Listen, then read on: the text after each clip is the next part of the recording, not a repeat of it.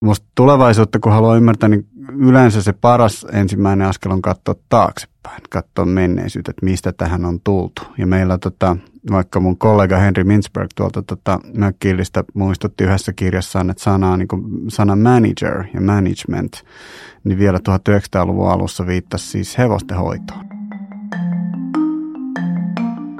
Tänään strategian seurassa leikittelemme ajatuksella tulevaisuuden strategiatyöstä. Koko jakson ajan pidämme tulevaisuuden näkökulman strategiaan.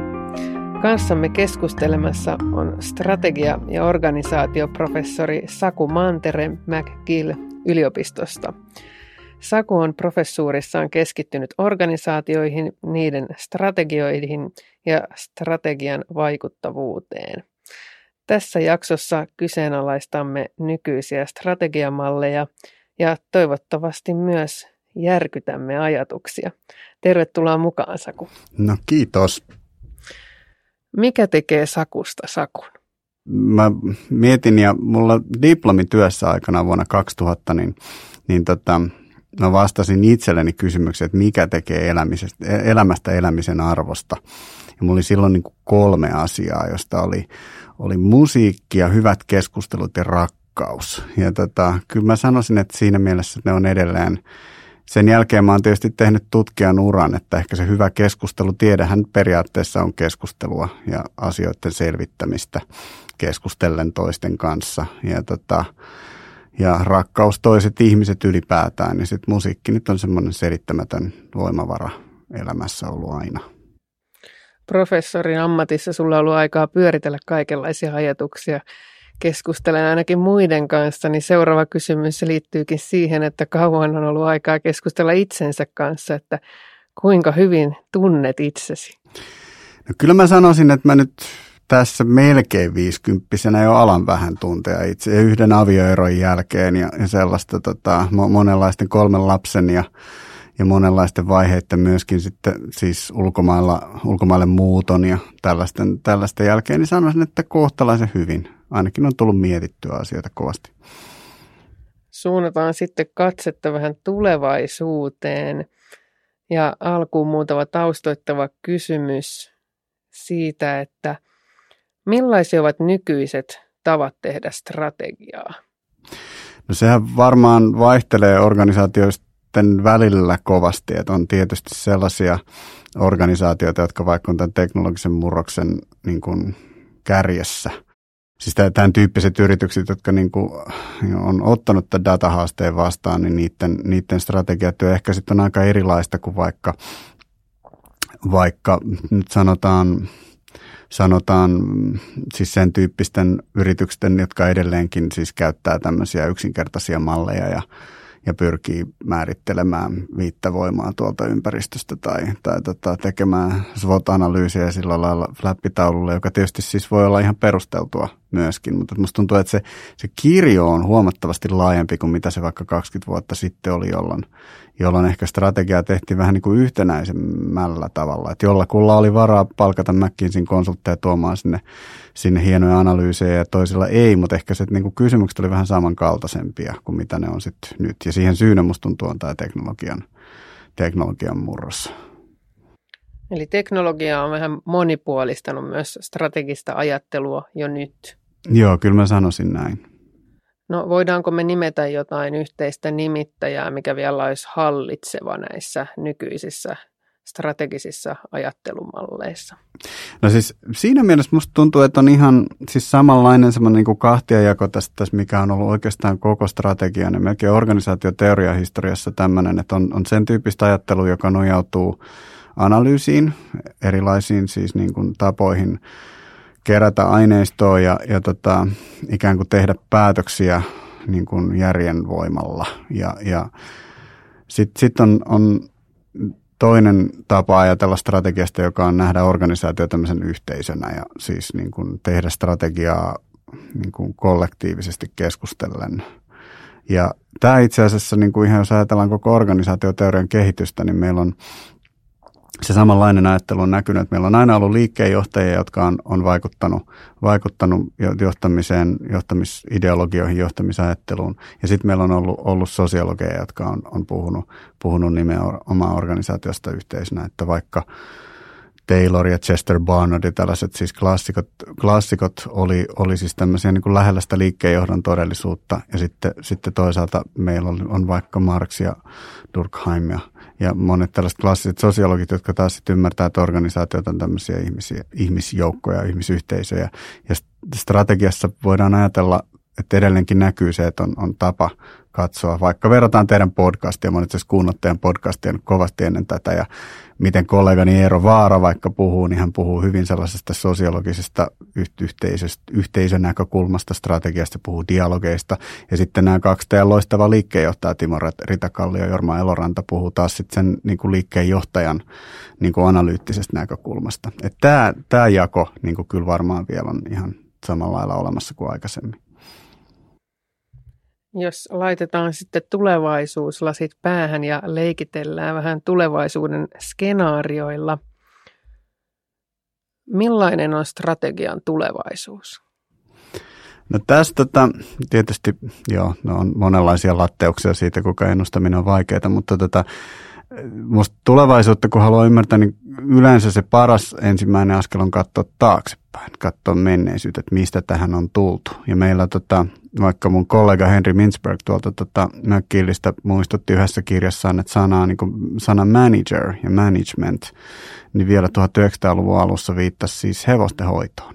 Että siis tämmöisiä managereita meillä itse asiassa ei ole ollut, kun siis si- tässä mielessä niin, niin kuin sellaiset ehkä, mitä nyt ajatellaan, reilu 100 vuotta tai olisiko 150 vuotta, miten sen haluan sitten määritellä, me, kun siis alkoi muodostua tällaisia isoja monialayrityksiä, joita siis tämmöiset niin kuin yrittäjähahmot ei enää pystynyt hallitsemaan. Niin tota, että meillä on ollut tämmöinen muodosti, sitten muodostui bisneskoulut ja konsultit ja kaikki tällaiset, mitä me nähdään nykyään siis osana tätä strategian ydintä, niin ne on, on semmoinen niin kuin, siis sadan vuoden skaalassa suurin piirtein tapahtunut ilmiö. Toki sitä ennen oli kaikenlaista hallintoa ja, ja tota, oli yrittäjiä ja oli muuta, mutta tota, että tämmöinen siis johtajien ammattikunta ja siihen liittyvät, ja strateginen johtaminen itsessään niin kuin alkoi 60-luvulla siis liikkeenjohdossa.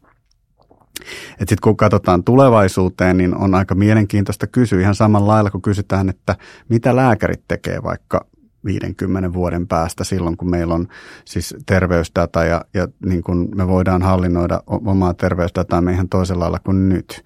Niin mihin, siis mi, miten lääkärin ammatinkuva muuttuu? Niin samalla voidaan kysyä, miten siis johtajan ammatinkuva muuttuu. Jos meillä vaikka on, on algoritmit, jotka, jotka pyörittää kuvitellaan vaikka sellaista yritystä kuin nyt Uberia, jossa, joka, tota, joka näkee oikeastaan, että miten se algoritmi pyörittää sitä yritystä ja tekee monia sellaisia tehtäviä, mitä johtajat teki aikaisemmin. Niin, tota, niin tämä tämmöisen johtamisen tämmöinen järjestelevä ko, niin kuin koordinoiva rooli on automatisoitunut aika, aika huomattavasti jo. Niin entäpä sitten, sitten niin kuin tämän, tämän strategisen, strategisen työn – työn rooli, eli siis päätöksenteko, niin jos meille tulee kehittyneempiä ja kehittyneempiä algoritmeja, jotka pystyy ja isompia datasetteja me kerätään niin kuin systemaattisesti asiakkailta, ja meille tavallaan niitä päätöksiä alkaa tulla, tulla niin kuin niitä tehdään jossain mielessä niin kuin jo valmiiksi, niin mikä on sitten sen, sen johtajan että aikaisemminhan johtajan tehtävä oli vaikka ymmärtää ympäristöä ja, ja niin kuin nähdä olla siellä puulatvassa ja nähdä se koko, koko niin kuin metsän, metsä sieltä, mikä sinänsä on eri asia, että oliko koskaan näin, mutta et, et entistä enemmän, niin, niin se, siis se on algoritmi, joka, joka tekee, tekee monia niistä, niistä analyyseistä ja muuta. Sikäli niin kuin, se on kiehtova kysymys, että mihin se sitten se, että mikä jää ihmisen tehtäväksi tällaisessa tällaisessa kuviossa. Ja tietysti ainahan meillä tulee olemaan erilaisia yrityksiä. Sitten just joku Amazon on aika erilainen yritys kuin vaikka, vaikka sitten – sitten suomalainen paperitehdas, vaikka molemmista tietysti on korkeata, korkeata tehto, teknologiaa ja niin edelleen, mutta aika eri lailla. Mitä sä uskot, että analyyttiselle johtamiselle sitten käy? No kyllähän se siis sillä lailla, niin kuin onhan sille aina paikkansa, mutta että se, tota, että muodostuuko se, että sit tulee vielä tällaisia niin kuin niin kuin esoteerisempia teknologian ylipappeja, koska kyllähän jonkun täytyy se, niin kuin, se teknologian murros niin kuin ymmärtää. Siis täytyy ymmärtää se niin kuin minkä tahansa välineen avulla, että mitä se väline tekee. Että tota, et, et onko sitten sillä lailla, että kun katsoo vaikka yliopistoissa, niin analytiikkaohjelmat siis bisneskouluissa pärjännyt tällä hetkellä ihan hirvittävän hyvin, että niistä niin ne viedään käsistä ne, ne val, siis maisteriohjelmista valmistuvat, vaikka meidän maisteriohjelmasta valmistuvat tuolta McGillistä, niin, niin kyllähän sitä selvästi, että onko niin, että se analyyttisen strategiakäsityksen ammattitaito vaan kehittyy entistä pitemmälle. Ja sitten niistä tulee sellaisia niin kuin hahmoja, jotka ymmärtää, että mitä nimenomaan ymmärtää sitä niin sanottua teknologian deltaa, niin kuin mun kollega Henri Schiltolta yliopistossa sanoi. Että sen sijaan, että ymmärtää sitä, että minkälaisen teknologian mä voin kehittää, niin siis mä ymmärränkin sitä, että miten se teknologia muuttuu ja, ja niin edelleen. Ehkä se voi olla yksi malli, mutta sitten on tietysti toinen malli se, että ihmiset, niin, niin, niin kuin ihmiset kuitenkin kaipaa sellaista yhteenkuuluvuutta ja, ja sellaista merkityksen tunnetta ja, ja jossain mielessä myöskin sellaista siis hoivaa että, että me halutaan kuitenkin, että meidän työnantaja välittää meistä. Ja organisaatiohan ei sinänsä, instituutiohan ei välitä kenestäkään, mutta että siellä olevat ihmiset, niin johtajien tehtävä on niin kuin välittää myöskin. Aikaisemmin ainakin strategiaa on nähty johtamisen välineenä. Mihin uskot strategiaa tarvittavan tulevaisuudessa? Onko se samalla lailla johtamisen väline kuin nykyisin? Niin siis se on johtamisen väline, niin kuin taas jälleen kerran mä viittaan näihin kahteen isoon näkökulmaan. Että tästä tällaisesta ikään kuin yhteisön näkökulmasta se on väline sikäli, että siitä voi olla jotain hyötyä ihmisille, kun ne selvittää, että miten mun pitäisi tätä mun duunia tehdä. Että se, niin kuin multa usein kysytään, että milloin strategia on hyvä, niin mä niin kuin omasta taustastani johtuen niin vastaan silloin, kun, kun tota, ihmiset kokee, että siitä on jotain hyötyä siis nimenomaan sellaiset henkilöt, joiden työllä on jotain merkitystä sen strategian toteutumiselle, niin, siis, niin ne kokee, että siitä on jotain hyötyä. Et se on, se on niin kuin yksi, yksi käyttö, mutta sitten tietysti kyllähän strategian tehtävä on jollain lailla niin kuin vastata siis muutokseen laajasti ottaen. Että siis olla sen organisaation apuna siinä, että kun maailma muuttuu, niin että se olisi ainakin, ainakin jollakin lailla valmis siihen – ja tietysti sitten myöskin voi ajatella, että kun mä mietin just mitä, mitä Elorannan Jorma ja, ja Rita Kallion Timo puhuu, niin sitten myöskin siis se strategia on sellainen, kun tehdään siis isoja valintoja. Siis tehdään, tehdään vaikka isoja investointeja ja, ja siis johtoryhmä käyttää aikaa siis sellaisten ratkaisujen tekemiseen, jotka sulkee monta muuta vaihtoehtoa pois. Niin siis se strategia niin kun antaa sellaista tietynlaista selkärankaa sille, sille työlle. Että kyllä mä sanoisin, että niin tämäkin on, on tuskin sellainen asia, että se nyt ihan, ihan heti sen relevanssi niin johtamistyössä liudentuu. Toit esille tämän management-termin ja mm. meillähän Suomessa on oikeastaan vaan puhutaan johtamisesta tai johtajuudesta mm. eikä niinkään managementista tai leadershipista, niin miten näitä erotetaan toisistaan ja onko syytä erottaa tulevaisuudessa? Miten näet tämän kahden termin suhteen? No tästä taas jälleen kerran, niin mä itse asiassa olen tuolla Pohjois-Amerikassa usein miettinyt sitä, että kylläpä se on hyvä juttu, että meidän suomen kielessä ei sukupuolipronominen, kun siis nykyään siellä, siellä tota, ihmiset joutuu aina julistamaan, että, että mikä on what's your pronouns. Ja ja mulla on jotenkin se on ollut hyvä kasvaa sellaiseen kieleen, jossa ei ole niitä ollenkaan. Ja tota, musta itse asiassa toinen suomen kielen mainia puoli on tämä, että siis niin kuin johtamista nähdään kokonaisuutena. Ja siis niin kuin just jälleen kerran Mintzberg niin kuin on tuolla Amerikassa pitänyt pal- aika paljon ääntä siitä, että, että ei management ole merkityksetöntä, vaikka niin kuin puhutaan. Ne on itse asiassa siis johtajan niin kuin rooliin kuuluu ehdottomasti molemmat, että ne tulee niin kuin merkityksellisiksi vaan – vaan siis suhteessa toisiinsa. Että siis se sellainen pelkkä leadership, on ihan tyhjä, jos se johtaja ymmärrä sitä, että mitä ollaan tekemässä silleen, että se pystyisi koordinoimaan, koordinoimaan ihmisten työtä. Niin, tota, niin siinä mielessä mielestäni on oikein hyvä, että, että puhutaan johtamisesta. Voiko tätä jotenkin muihinkin yhteiskuntien tai kieliin laajentaa tämmöistä yhteistä johtamisen käsitettä vai miten näet, että ne tulevaisuudessa suhtautuvat toisiinsa? No, tämä varmaan palautuu siihen kysymykseen siitä, että mitä niin kuin joht- että johtajien ammattikunta, sikäli kun me ollaan sitä tunnettu, niin, niin se ei itse asiassa ole ollenkaan niin vanha kuin mitä me ajateltaisiin. Meillä on tietysti siis ollut kenraaleita ja, ja valtio, valtiojohtajia ja, ja, tota, ja yrittäjiä, per, perhe, perheyrittäjiä, kaikenlaisia tällaisia siis vanhempia, siis va, vallankäyttäjiä, mutta siis tämmöinen siis niin kuin ammattijohtaja on aika, aika niin kuin tuore – tuore käsite loppujen lopuksi. Se, se liittyy siis aikaisempaan teknologiseen murrokseen, eli siis teollistumiseen, jossa, jossa alkoi sitten muodostua näitä monimutkaisempia organisaatiomuotoja, niin sitten sinne tarvittiin siis tämmöinen ikään kuin pyramidi, ja sitten kun oli, oli lukutaitoja, oli, oli tota, siis alkoi alko kehittyä siis se, niin kun, työ, työvoima alkoi olla myöskin tarjolla sitten siis niin tämän tyyppisiin tehtäviin, jotka tota, vaati, vaati niin kuin tietynlaista osaamistasoa, niin sitten sit meidän niin kuin muodostui sen kaltaiset organisaatiot. Ja varmaan just ajatellaan siis sotien jälkeistä Amerikkaa, Mad Men-sarjaa vaikka, missä tota, tällaiset toimisto, toimisto sankarit siellä sitten sit seikkailee. Että sehän oli semmoinen niin siis modernin johtamisen sellainen kulta, kulta-aika. Mutta kyllä mä tietysti sitten haluaisin ajatella sillä lailla, että et, et ehkä sitten tämä tämmöinen, siis jos työn koordinaatiota esimerkiksi tekee enemmän ja enemmän algoritmit, niin tota, niin, niin kuitenkin jollakin lailla niin siis sellaisessa terveysorganisaatiossa niin niitä kovia, niin kuin Suomessa sanotaan kovia ja pehmeitä päätöksiä, siis, joka on vähän ehkä huono jako, mutta siis niin kuin ihmisten, ihmisten siis niin kuin hyvinvointiin, tunneelämään, motivaatioon liittyvät tehtävät ja sitten sit myöskin tällaiset, tällaiset ikään kuin resursseihin liittyvät tehtävät, että kuka tekee mitä, missä vaiheessa, kuka saa resursseja, kuka ei, mitä tehdään, mitä ei, niin että, että se niin kuin olisi samoilla henkilöillä – niin kyllä mä sanoisin, että, se, se niin kuin, että johtaminen yhtenäisenä käsitteenä toivottavasti siis on, on tulevaisuuden käsite myöskin.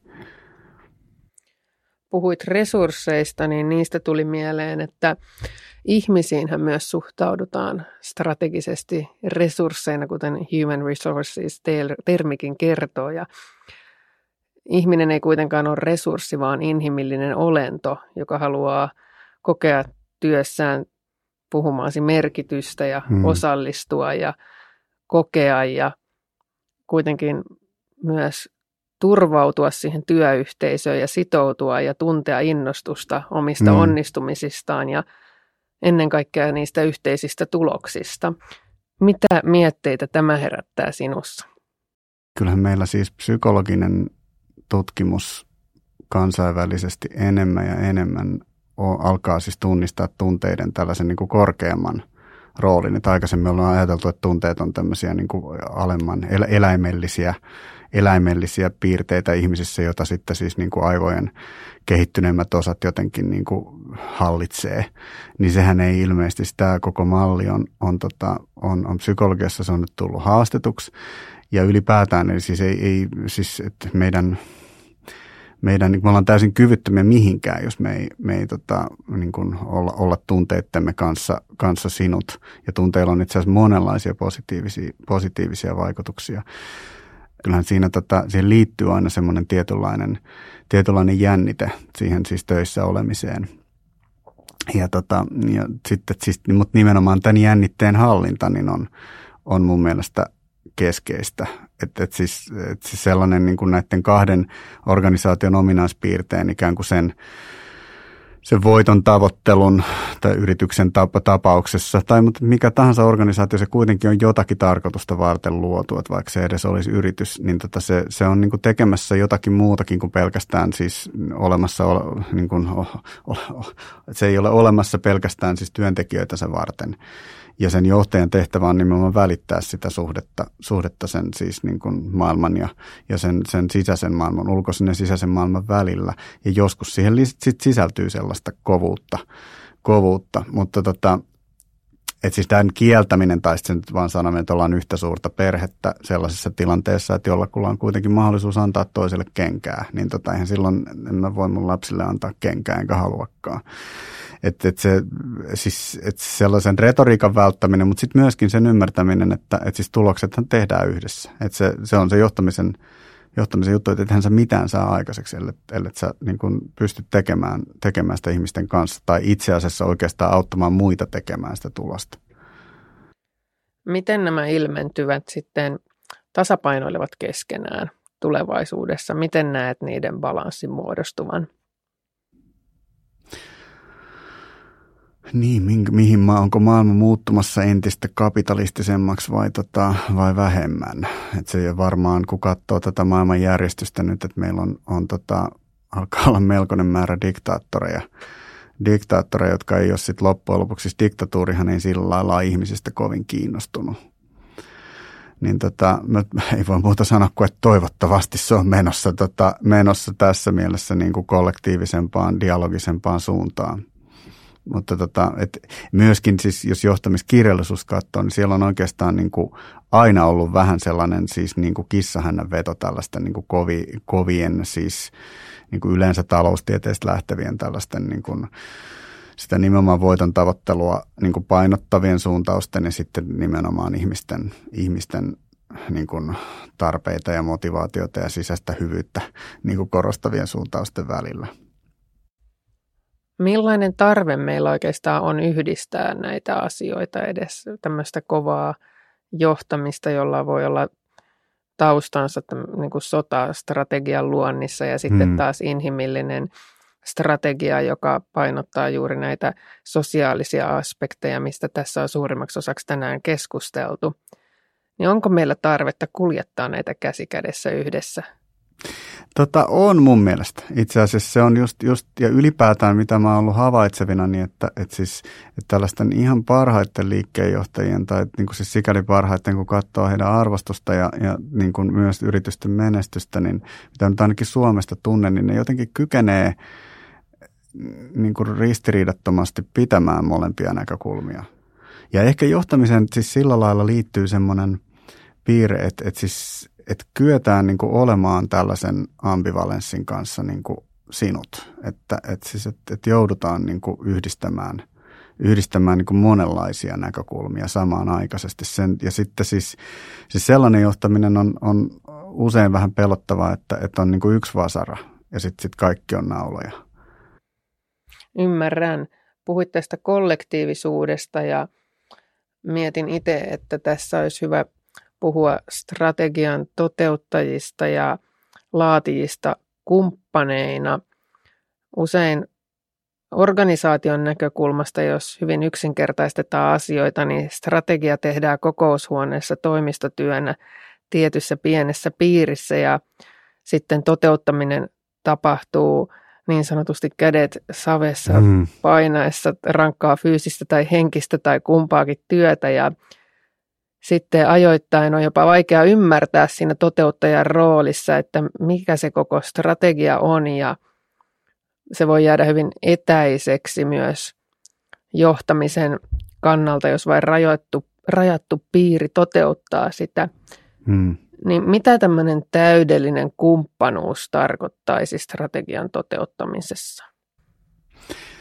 Musta tuntuu, että, tota, että se, se niin sun kuvaamassa haastehan on sellainen, että, että siis nykyään se ei enää ole sitä, että tehdään joku paperi jossain kelohonkamökissä ja sitten se pannaan punainen leima päälle ja pannaan se kassakaappiin, joka niin kuin oikeasti joskus oli näin. Ja mä oon itse asiassa vielä vielä siis itse kun väitöskirja aloin tehdä tuossa 2000-luvun taitteessa, niin oli tällaisia yrityksiä, joilla silloin oli varhaiset intranetit, niin, niin sä et päässyt niin kuin katsomaan niitä strategiakalvoja ennen kuin sä olit jollain tietyllä tasolla siellä hierarkiassa, joka musta oli sille aika hilpeätä, kun mä olin nähnyt ne strategiakalvot, niin ei niistä nyt kyllä mitään haittaa olisi ollut, että, että siis ei kukaan kilpailija, niin niillä olisi kyllä mitään voittoa tehnyt. Mutta eihän enää sillä lailla taida oikein olla. Että kyllä se on enemmänkin, että sitä niin kuin strategiaa tulee niin suihkuna niin kuin koko ajan, siis sähköpostista ja melkein niin kuin siis helposti tulee dellattua ne strategiaviestit sieltä niin kuin lukematta, koska ne on, että siinä on se sun kuvaamas juttu, että sit se ei niin kuin kiinnity mihinkään. Ja tämä liittyy siihen, mitä mä sanoin aikaisemmin, että siitä ei siis, että en mä odota sitä strategiapaperia, että mä voisin tehdä työtäni paremmin vaikka yliopistossa. Että kyllä, kyllä niin kuin mulla on sellainen kuva, niin kuin, että mä pystyn sen työn kohtalaisen hyvin tekemään joka tapauksessa. Mutta sitten missä se, se muuttuu eläväksi on nimenomaan siinä, että et, et siis sitä käsitellään. Että sen, sen strategian, niin kuin just yhden siis kaupunkistrategin kanssa puhuin tänään lounaalla, niin tota, juteltiin siitä, että et, et jossain tapauksessa kaupungin johdosta saattaa tuntua siltä, että et eihän sieltä kansalaisilta mitään uusia ideoita kuitenkaan tuu. Eikä välttämättä tuukkaan, mutta se ei ole se pointti, vaan se pointti on siitä, että, että, siis, että se kuulluksi tuleminen – ja, ja se dialogin käyminen ja tietysti aina välillä voi tulla, että sitä siis voi, siis kaikestahan voi oppia, mutta tota, että jos, jos sulla on valtava ihmisjoukko, jolla sen strategia pitäisi tehdä eläväksi, niin silloin saattaa tulla sellainen houkutus, että onhan tätä jo nyt käyty, että meillä oli tämmöinen prosessi ja, ja sinne tuli nämä kolme ihmistä, ne sanoi, että nyt me niin kuin tiedetään tämä, mutta se, se, siis viestinnässä se se dialogi, niin silloin myös itseisarvo sen takia, että ihmiset kokee tulevansa kuulluksi. Ja silloin se myös mahdollistaa sen, että mun työssä itse asiassa mulle saattaisi olla tästä paperista nyt sellainen ja sellainen hyöty. Että tota, että näin. Ehkä täytyy kertoa siis, tämä on ihan mun lempiesimerkki, joka oli, oli tuolta Helsingin kaupungilta joskus kauan sitten, kun mä tein väitöskirjan, niin siellä oli yksi terveydenhoitaja, joka kertoi sellaista tapausta, että niillä oli, oli tota, oli tämmöinen siis strategia nuorten hyvinvointiin ja, ja siellä oli semmoinen työryhmä, joka, tota, joka katsoi yhden väestöryhmän niin kuin uudenlaista tai se oli joku mielenterveyteen liittyvä ongelma ja, ja siellä oli, oli yksi, yksi terveydenhoitaja, jolla oli, oli paljon asiantuntemusta alalta, joka oli saanut erityistä koulutusta ja ne teki tällaista ohjeistusta, että miten tämän tyyppinen asiakasryhmä sitten niin kuin kohdataan. Ja tämä kouluterveydenhoitaja sanoi, että mä odotan ihan niin kuin vesikielellä, että se paperi tulisi, että siitä on niin kuin, mulle olisi niin paljon hyötyä, kun mä nyt tapaan näitä lapsia täällä. Niin siinä on mun mielestä onnistunut strategia se, että, että joku, siis sellainen henkilö, jos on terveydenhoitaja, jos on siis nuorten hyvinvoinnista kysymys, niin ydin, ydin toimia, niin, tota, niin odottaa sitä, niin kuin, että kun kuhuta nouseva, että tällainen paperi tulisi sähköpostissa. Niin siis se, tota, joo, tällaisen tarinan halusin kertoa. Tämä on oikein oiva esimerkki tämmöisestä konkreettisesta liittymäpinnasta strategiaan – mitä muita liittymäpintoja voisit nimetä strategian toteuttamiselle, etenkin mitkä tulevat korostumaan tulevaisuudessa? Niin mehän oli tällainen vaihe, että, että innostuttiin kovasti. Nytkin on tullut, oli, tuli just semmoinen kirja, kun tota, kirja kuin Open Strategy, siis niin kuin maailmalla on tällainen avoimeen strategiatyöhön liittyvä niin kuin suuntaus, joka, tota, joka korostaa sitä, että strategiatyöhön voisi osallistua myöskin niin kuin ulkoiset sidosryhmät, vaikka asiakkaat tai, tai nyt riippuen nyt vähän minkälainen organisaatio on. Ja sitten tähän voitaisiin käyttää kaikenlaisia teknologioita, että on kaikenlaisia keskustelufoorumeita ja muita. Mutta sehän me aika hyvin kyllä tiedetään, että näitä teknologioita nyt on kokeiltu, että, ja aika moni, moni taho on pyrkinyt olemaan seuraava Facebook tai tai seuraava LinkedIn ja näitä siis, niin kuin, siis tällaisen todellisen niin kuin, inhimillisen yhteyden saaminen tuollaisessa siis niin kuin sähköisessä alustassa ei välttämättä ole, ole sit kuitenkaan niin hirveän helppoa. Että kyllä se, siis se liittymäpinta musta tuntuu siis strategian ja ihmistyön välillä sit kuitenkin on se sellainen jonkinlainen hyvin perinteinen kokoontuminen, tapaaminen, jossa sitten pystyy myöskin ryhmäprosessit toimimaan. Ja, ja tota, ihmiset tosiaan niin kuin voi tulla kuulluksi ja kysyä ne kysymyksensä ja myöskin sitten haastaa tarvittaessa. Ja se myöskin sitten tietysti antaa johdolle selkänojaa, että ne, ne niin kuin, niillä on semmoinen kokemus, että, että siis siinä on jotain järkeä siinä niiden strategiatyössä. Siitä on jotain hyötyä. Miten näet sitten muiden strategisten ilmiöiden, tämän Open Strategin kannalta, että minkälaisia uusia metodeita on luvassa tulevaisuudessa? No metodeita nimenomaan yleensä tuottaa konsultit, että se on se, se niin kuin, niin kuin tavallaan työnjako, että, että konsultit, jotka pyrkii, pyrkii menestymään ja, ja säilymään hengissä, niin, niin, niin niille sitten ne kehittää kaikenlaista. Mä en ole ihan varma, mä en tietysti ole mikään metodiasiantuntija, mutta mulla on sellainen olo, mä siis niin kuin väitöskirjatyön yhteydessä meillä oli sellainen Strada-hanke, jossa me tutkittiin, tutkittiin strategian toteutumista ja meillä oli tällainen metodipakki 2000-luvun alussa, joka, jota me jaettiin ilmaiseksi tuolla netissä, jota itse asiassa koulutettiin aika paljon sitten myöskin organisaatioita siihen. Ja siinä siis käytiin tällaisia erilaisia, silloin ei vielä puhuttu pelillistämisestä, mutta oli, oli vähän ehkä tämmöisiä elementtejä ja, ja, tota, ja oli case-työskentelyä ja sitten oli tällaisia gap-juttuja, mitä niitä oli ja, ja tota, kaikenlaisia keltaisia lappuja flapeille. Teet, teetettiin ja mulla on vähän semmoinen olo, että ei se siis se menetelmä t- tässä niin kuin ihmis, ihmislähtöisessä strategiatyössä, niin se menetelmä ei ehkä ole sit niin hirveän. Siinä ei siis suuria innovaatioita välttämättä tapahdu. Mutta, tota, mutta sitten tietysti kun puhutaan menetelmistä, sit puhutaan kovasta datasta ja puhutaan niin kuin isosta datasta ja puhutaan tämän tyyppisistä algoritmeista ja muuta, niin nehän on sitten jo aika villejä juttuja. Siinä niin strategian sisältöön liittyvät menetelmät, niin nehän kehittyy hurjaa vauhtia. Mitkä ovat strategisen johtamisen katvealueet, kun mietitään tätä kehittymistä nimenomaan? Mitkä tulee olemaan strategisen johtamisen tekijöille ne suurimmat kompastuskivet?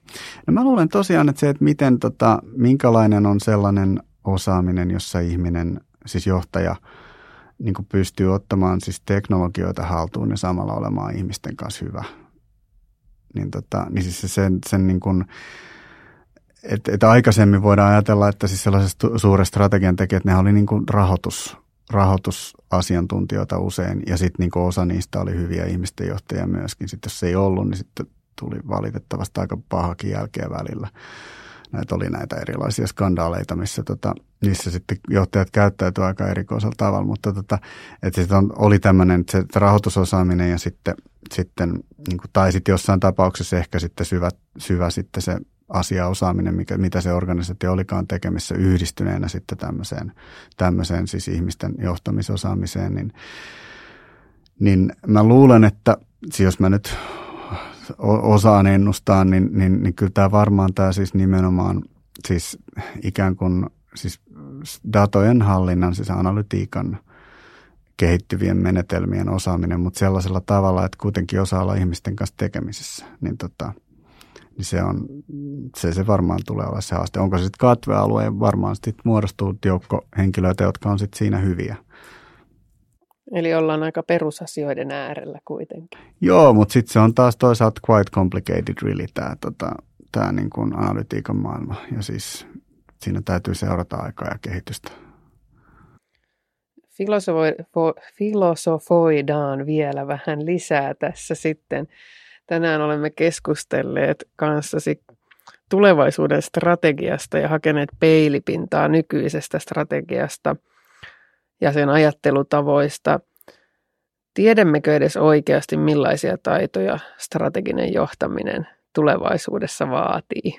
No ei tietenkään, siis tulevaisuutta pystyy ennustamaan, että sitä pystyy, me voidaan niin spekuloida tässä mutta nimenomaan musta kehitystä on sille helpompi ymmärtää, kun tosiaan katsoo taaksepäin ja katsoo sitä, että, että miten tähän on tultu. Että siis meillä on teollistumisen ajan, ajan siis organisaatiota varten muodostunut johtajien ammattikunta ja siihen bisneskoulut, jotka niitä kouluttaa. Ja sit, nyt meillä on selvästi siis, siis uudenlainen murros sitten, joka vaikuttaa. Me nähdään organisaatiomuotoja, jotka on ihan, ihan erilaisia kuin, kuin mitä on aikaisemmin nähty. Siis tämä alustatalouteen liittyvät ilmiöt tai sitten se ekosysteemit tai sitten siis tosiaan tämän tyyppiset organisaatiot, jossa itse asiassa, jotka on valtavan kokoisia, mutta jos on valtavan vähän väkeä, jota pyörittää jotkut algoritmit, niin kuin vaikka Uber tai, tai Facebook tai tämän, tämän tyyppiset yritykset, jotka on siis kooltaan siis massiivisia, mutta siis jos jolla ei ole työntekijöitä juuri, juuri ollenkaan, niin siis että tämän tyyppiset ke- kehitys, kehitys kulut, niin kun ne vertautuu siihen, että, että mä aikaisemmin, no ehkä hyvä esimerkki oli, kun mä olin mun pojan kanssa tuolla Seatlessa katsomassa Boeingin ää, tota lentokonetehdasta, joka on sellainen siis valtavan kokoinen, siis Disneylandin kokoinen alue, joka on siis yksi halli. Ja sitten sä pääset sinne tota, niin kun se niin kun reunaa, talon reunaa kiertää sellainen kaide, ja sitten kaiteelta näkee sen siis valtavan organisaation, missä tota, niitä lentokoneet rakennetaan. Ja, si, ja, ja siis niin kun hu, huikean monimutkaisia prosesseja. Ja sehän on sellainen aika mainio analogia sille, että mikä teollisuuden ajan sellainen monimutkainen organisaatio. Että sä näet sen kaiken sellaisen, että sinne, se on niin kuin musta laatikko, sinne menee kaman sisään, ja sitten tulee lentokone tulos. Ja tota, ja tämä on nyt siis tämmöinen, sitä varten on sitten siis ollut siis koordinoimassa siis lukuisa joukko ihmisiä tällaisessa pyramidissa johtotehtävissä. Mutta entäs kun tämä nyt sitten muuttuu, kun organisaatiot lähtee, lähtee tästä muuttumaan? Tai entäs kun, käy, kun ruvetaan miettimään, että onko meidän vaikka siis eli, ihmisen elinkaari on hahmotettu tietynlaisella tavalla, että se menee yliopiston tyypillisesti. Nyt se on ollut se, se niin kuin tavoite tai johonkin korkeakoulutukseen, lukion jälkeiseen koulutukseen. Se tulee siellä tulos joskus kaksivitosena toivottavasti ja sitten se tekee töitä, töitä kuusivitoseksi sitten se jää eläkkeelle. Mutta entäs kun siis ihmisten siis elinkaari on pitempi ja, ja tota, ne haluukin tehdä erilaisia asioita – Ja entäs sitten, jos ei olekaan tällaisia, siis urapolut alkaa hälventyä, jos siis niin kuin työn, työn luonne muuttuu. Niin tällaiset isot kysymykset sitten siis myöskin haastaa sen, että tarvitaanko sitten sellaista niin kuin massiivista johtajan ammattikuntaa, jota koulutetaan sitten kauppakorkeakouluissa. Jos tarvitaan, niin mitkä niiden uudet taidot sitten on. Että siis voidaan arvioida, että siis edelleen niiden olisi hyvä ymmärtää ihmisistä jotakin. Nyt olisi varmaan hyvä ymmärtää analytiikasta enemmän ähm, ja niin edelleen. Tähän filosofiseen pohdintaan on hyvä päättää meidän tämänkertainen jakso. Ja vielä kysyn viimeiseksi sinulta Saku Mantere, että onko sinulla jotain suositusta kuuntelijoille – mikä on ollut sinuun erityisesti vaikuttava teos, joka on auttanut sinua eteenpäin urallasi professorina? Kyllä se tota, useimmiten siis ne ei ole strategiakirjoja. Mun tietysti siis Henry Mintzbergin työ silleen kokonaisesti, kokonaisvaltaisesti on vaikuttanut muuhun varmaan niin kuin johtamistutkijana eniten. Mutta kyllä ehkä sitten sellaiset yksittäiset teokset on kyllä enemmän sit sosiologisia tai filosofisia teoksia. Et mä voisin sanoa vaikka Michel Foucault tarkkailla rangaista on aika hyvä, hyvä, jos haluaa ymmärtää siis vallankäyttöä ja organisaatioita. Kiitos Saku, kun heittäydyit tähän tulevaisuuden pohdintaan kanssamme ja kiitos tästä mahdollisuudesta keskustella mielenkiintoisista ajatuksista ja herättävistä sellaisista. No niin, kiitoksia. Tämä oli lystiä. Suomen strategisen johtamisen seurasta löydät lisää tietoa klikkaamalla itsesi nettisivuille ssis.fi.